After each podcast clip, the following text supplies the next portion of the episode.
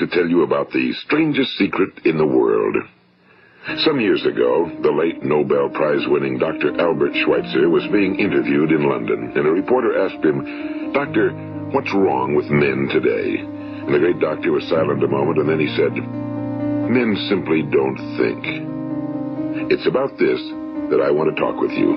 We live today in a golden age. This is an era that man has looked forward to, dreamed of, and worked toward for thousands of years. But since it's here, we pretty well take it for granted. We in America are particularly fortunate to live in the richest land that ever existed on the face of the earth, a land of abundant opportunity for everyone. But do you know what happens? Well, let's take a hundred men who start even at the age of 25. Do you have any idea what will happen to those men by the time they're 65? These 100 men who all start even at the age of 25 believe they're going to be successful. If you ask any one of these men if he wanted to be a success, he'd tell you he did. And you'd notice that he was eager toward life, that there was a certain sparkle to his eye, an erectness to his carriage, and life seemed like a pretty interesting adventure to him. But by the time they're 65, one will be rich. Four will be financially independent. Five will still be working. 54 will be broke. Now think a moment. Out of the 100, only five make the grade. Now why do so many fail? What has happened to the sparkle that was there when they were 25? What's become of the dreams, the hopes, the plans? And why is there such a large disparity between what these men intended to do and what they actually accomplished? When we say about 5% achieve success, we have to define success. And here's the best definition I've ever been able to find. Success is the progressive realization of a worthy ideal. If a man is working toward a predetermined goal and knows where he's going, that man is a success. If he's not doing that, he's a failure. Success is the progressive realization of a worthy ideal. Rollo May, the distinguished psychiatrist, wrote a wonderful book called Man's Search for Himself. And in this book he says, the opposite of courage in our society is not cowardice, it is conformity. And there you have the trouble today. It's conformity, people acting like everyone else without knowing why, without knowing where they're going. Now think of it. In America right now, there are over 18 million people 65 years of age and older. And most of them are broke. They're dependent on someone else for life's necessities.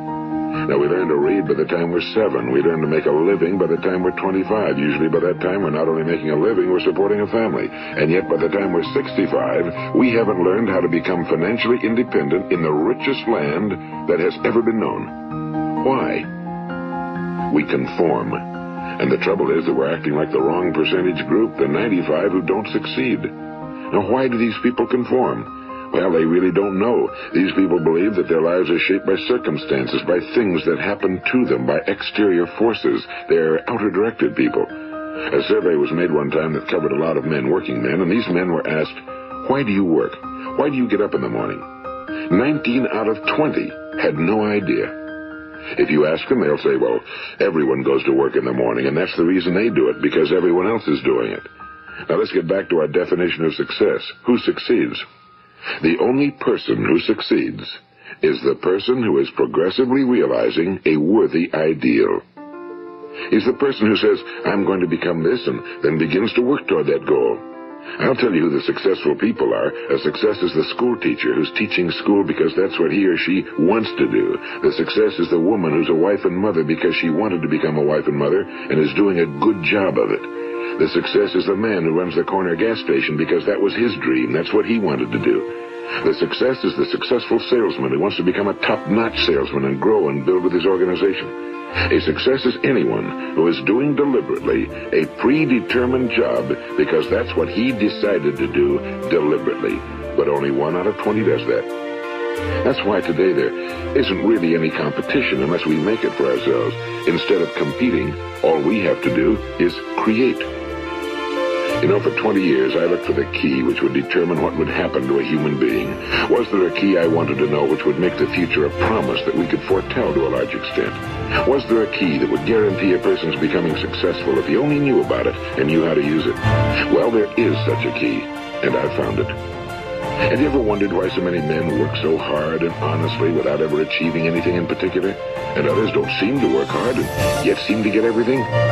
They seem to have the magic touch. You've heard them say that about someone. Everything he touches turns to gold. And have you ever noticed that a man who becomes successful tends to continue to become successful? And on the other hand, have you noticed how a man who's a failure tends to continue to fail? Well, it's because of goals. Some of us have goals, some don't. People with goals succeed because they know where they're going. It's that simple. Think of a ship leaving a harbor, and think of it with the complete voyage mapped out and planned. The captain and crew know exactly where it's going and how long it'll take. It has a definite goal. Now, 9,999 times out of 10,000, it will get to where it started out to get. Now, let's take another ship, just like the first, only let's not put a crew on it or a captain at the helm. Let's give it no aiming point, no goal, no destination. We just start the engines and let it go. I think you'll agree with me that if it gets out of the harbor at all, It'll either sink or wind up on some deserted beach, a derelict. It can't go anyplace because it has no destination and no guidance, and it's the same with a human being. Take the salesman, for example. There's no other person in the world today with the future of a good salesman. Selling is the world's highest paid profession, if we're good at it, and if we know where we're going. Every company needs top-notch salesmen, and they reward those men. The sky's the limit for them. But how many can you find? Someone once said the human race is fixed, not to prevent the strong from winning, but to prevent the weak from losing. The American economy today can be likened to a convoy in time of war. The entire economy is slowed down to protect its weakest link, just as the convoy had to go at the speed that would permit its slowest vessel to remain in formation. That's why it's so easy to make a living today. It takes no particular brains or talent to make a living and support a family today. So we have a plateau of so-called security, if that's what a person's looking for. But we do have to decide how high above this plateau we want to aim. Now let's get back to the strangest secret in the world, the story that I wanted to tell you today. Why do men with goals succeed in life and men without them fail? Well, let me tell you something which, if you really understand it, will alter your life immediately. If you understand completely what I'm going to tell you from this moment on, your life will never be the same again. You will suddenly find that good luck just seems to be attracted to you. The things you want just seem to fall in line, and from now on you won't have the problems, the worries, the gnawing lump of anxiety that perhaps you've experienced before. Doubt, fear, well, they'll be things of the past. Here's the key to success and the key to failure. We become what we think about. Now let me say that again. We become what we think about. Throughout all history, the great wise men and teachers, philosophers and prophets have disagreed with one another on many different things. It's only on this one point that they are in complete and unanimous agreement. Listen to what Marcus Aurelius, the great Roman emperor, said. A man's life is what his thoughts make of it. Disraeli said this, Everything comes if a man will only wait. I've brought myself by long meditation to the conviction that a human being with a settled purpose must accomplish it, and that nothing can resist a will that will stake even existence for its fulfillment. Ralph Waldo Emerson said this, A man is what he thinks about all day long. William James said, The greatest discovery of my generation is that human beings can alter their lives by altering their attitudes of mind. And he also said, we need only in cold blood act as if the thing in question were real, and it will become infallibly real by growing into such a connection with our life that it will become real. It will become so knit with habit and emotion that our interest in it will be those which characterize belief. And he also said, if you only care enough for a result, you will almost certainly attain it. If you wish to be rich, you will be rich. If you wish to be learned, you will be learned. If you wish to be good, you will be good. Only you must then really wish these things and wish them exclusively, and not wish at the same time a hundred other incompatible things just as strongly. In the Bible, you read in Mark 9:23, If thou canst believe, all things are possible to him that believeth. My old friend Dr. Norman Vincent Peale put it this way. This is one of the greatest laws in the universe. Fervently do I wish I had discovered it as a very young man. It dawned upon me much later in life, and I found it to be one of the greatest, if not my greatest discovery outside of my relationship to God. The great law, briefly and simply stated, is that if you think in negative terms, you will get negative results.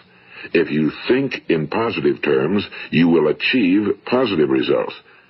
That is the simple fact, he went on to say, which is at the basis of an astonishing law of prosperity and success. In three words, believe and succeed.